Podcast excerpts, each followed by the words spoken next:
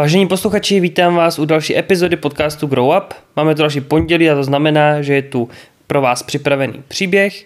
Dneska máme příběh, který, jak už možná taky víte z minulého eh, dílu, kdy jsme měli stories před 14 dny, tak eh, budeme mít teďka várku možná několika takových příběhů, které jsou od lidí, kteří znají náš podcast v zahraničí, takže budeme rádi, pokud třeba i to vás bude inspirovat, eh, případně třeba bude možnost proložit to i některým z vašich příběhů, pakliže budete ochotní nám třeba i své svědectví poslat.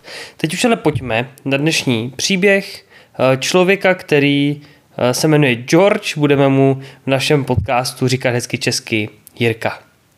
Takže pojďme na to, začíná příběh Jirky.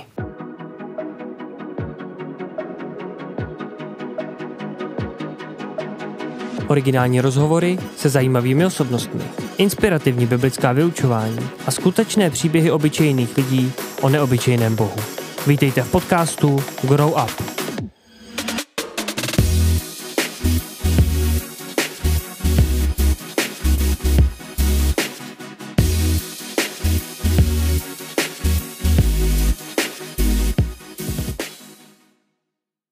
Nepamatuju si dobu, kdy Bůh nebyl součástí mého života. Vždycky jsem věděl, že tu pro mě byli Ježíš, Otec a Duch Svatý. Ale až ve svých 15 letech jsem zjistil, že se na ně musím spolehnout, abych mohl žít naplno. Víte, pocházím z Austrálie, ale žil jsem v jiné zemi než v Austrálii. Moje rodina a já jsme žili v malé zemi v jihovýchodní Ázii jménem Nepál. Žili jsme tam 8 let. Chodil jsem do malé křesťanské soukromé školy s asi 220 studenty, kterým bylo 6 až 18 let. Ve škole jsem měl blízké přátele v různých třídách s mnoha dovednostmi a také mnoha různých národností. Zvykl jsem si na život s tolika odlišnými kulturami, že jsem se v Nepálu cítil jako doma a byl to můj domov. Ale nemohli jsme tam žít věčně. A 1. června roku 2020 naše rodina opustila Nepál – protože moji rodiče dokončili misijní práci a my jsme se stěhovali zpět do Austrálie. Během týdnů, které předcházely našemu odjezdu, jsem se hodně modlil, abych měl alespoň jediného přítele, kterého budu mít, když jsem začal chodit do školy v Austrálii. A taky, aby můj přechod zpět do mé domovské země byl hladký. Ve škole bylo mnoho výzev, které jsem musel zvládnout. Byl jsem křesťanem ve škole, která byla široce ateistická Škola měla také přes 2200 studentů a kultura byla také hodně odlišná od té, s jakou jsem se cítil v Nepálu. Zpočátku jsem nebyl schopný najít vlastní cestu a byl jsem hodně plachý.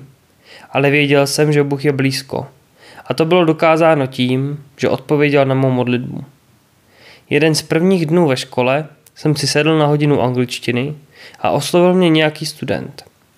Nikdy předtím jsem se s ním nesetkal – ale zeptal se, jestli to tu znám. Řekl jsem, ne, jsem tady nový.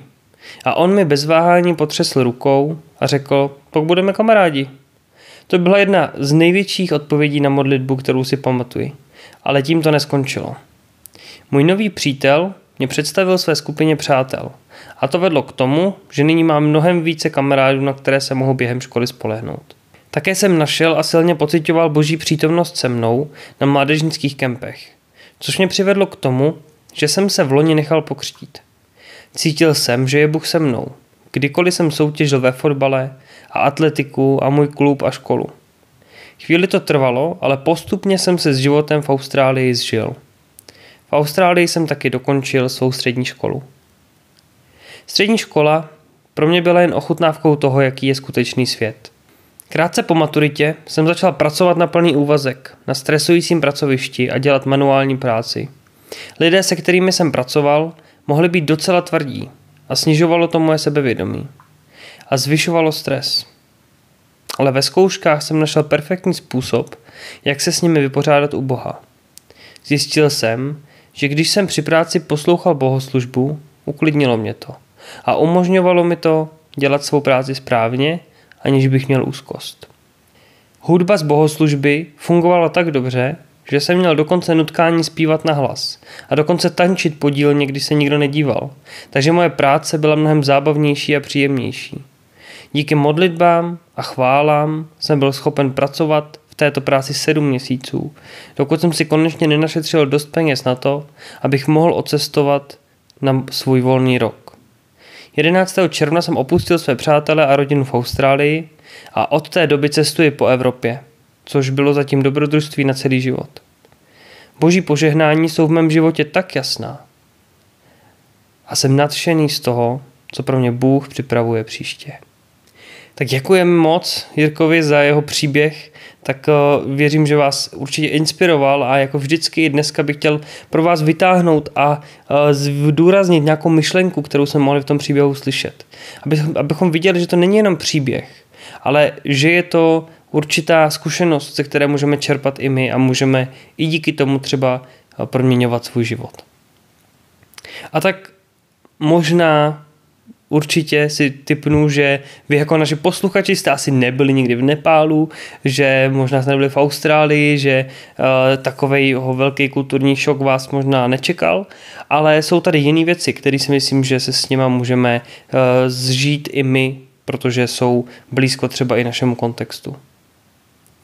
Určitě jedna z věcí, a já myslím, že to určitě stojí za to na tom konci se podívat, i když vidíme v celém tom příběhu, že tam máme modlitby, které jsou vyslyšené, že máme určitou touhu potom, aby Bůh byl i s Sirkou v těžkých situacích v jeho životě, což je velkou inspirací. Tak určitě bych chtěl zdůraznit i tu Jirkovou radu, kterou nám dává na tom samém konci. Myslím, že je opravdu dobrý počítat s tím, že i ve věcech, které možná jsou pro nás těžké, které nás přivádí do stresu, který um, jakoby vůbec se nezdají být um, nějaký duchovní, ale jsou prostě běžná, běžnou součástí našeho života a možná uh, takovou těžkou součástí, kterou bychom rádi někam odložili. Takže i takové věci se dají zvládnout s boží pomocí. Jirka říká, že mu fungovalo poslouchat kázání, že mu eh, fungovalo poslouchat chvály, aby dokázal překonat nějaké těžké věci, eh, které ho úplně nebavily a nelíbily se mu. Tak možná je tohle taky něco, co vám může pomoct ve vašich těžkých situacích, ale může to být i něco dalšího, může to být určitě uh, nějaká modlitba, může to být sdílení se s dalšími lidmi, může to být třeba i čtení, pokud na to je příležitost, ať už Bible nebo nějaké jiné křesťanské knížky. Ale ať už to je cokoliv, moje výzva pro vás, když posloucháte tenhle příběh, je přemýšlet nad tím, které věci možná teda děláte neradi, které musíte překonávat a zvát do těchto věcí Boha. Nebýt na to sami, protože Pán Bůh nám nabízí tu pomocnou ruku, která, eh, které se stačí jenom chytnout často a říká, že nemusíme být na věci sami. Tak nečekejme možná, eh, že přijde stoprocentně nějaká, eh, nějaké zázračné vyřešení těžkých situací. Bůh spíš, než že by říkal, že nás baví všech těch těžkých věcí, tak říká, že s náma bude v těch těžkých věcech. A to je něco, co už jsme tu taky často v podcastu říkali. Takže určitě těšme se pokud eh, věříme v Ježíše na to, co nás čeká, na ten život, který jednou přijde eh, po smrti, eh, kde už nebudou ty špatné věci, ale pokud tady na zemi jsou, tak pamatujme na to, že nemusíme na to být sami a to ať už tak, že nemusíme být sami bez lidí, bez křesťanů, bez společenství, možná bez církve, tak zároveň, že nemusíme být ani bez Boha že Bůh nám vytváří skvělou strukturu lidí a vztahu a přátelství, které můžeme mít blízko a zároveň nám dává sám sebe.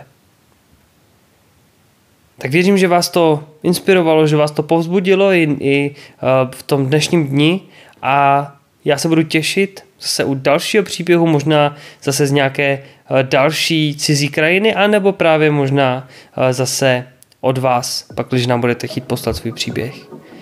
Děkuji za poslech a budu se těšit zase příště. Líbil se vám dnešní příběh? Ozvěte se nám na sociálních sítích nebo na e-mailu growup.tripolis zavináč gmail.com a příště může inspirovat další posluchače, třeba právě ten váš. Děkujeme za poslech a budeme rádi, pokud doporučíte i tuto epizodu někomu ze svých známých.